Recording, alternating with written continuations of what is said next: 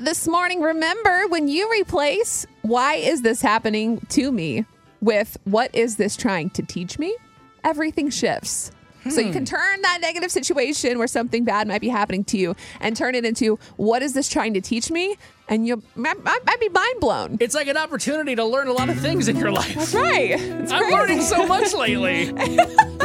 you can check out today's morning motivation. It's on our Y100 San Antonio Facebook and Instagram page. It's Beth and Big Joe.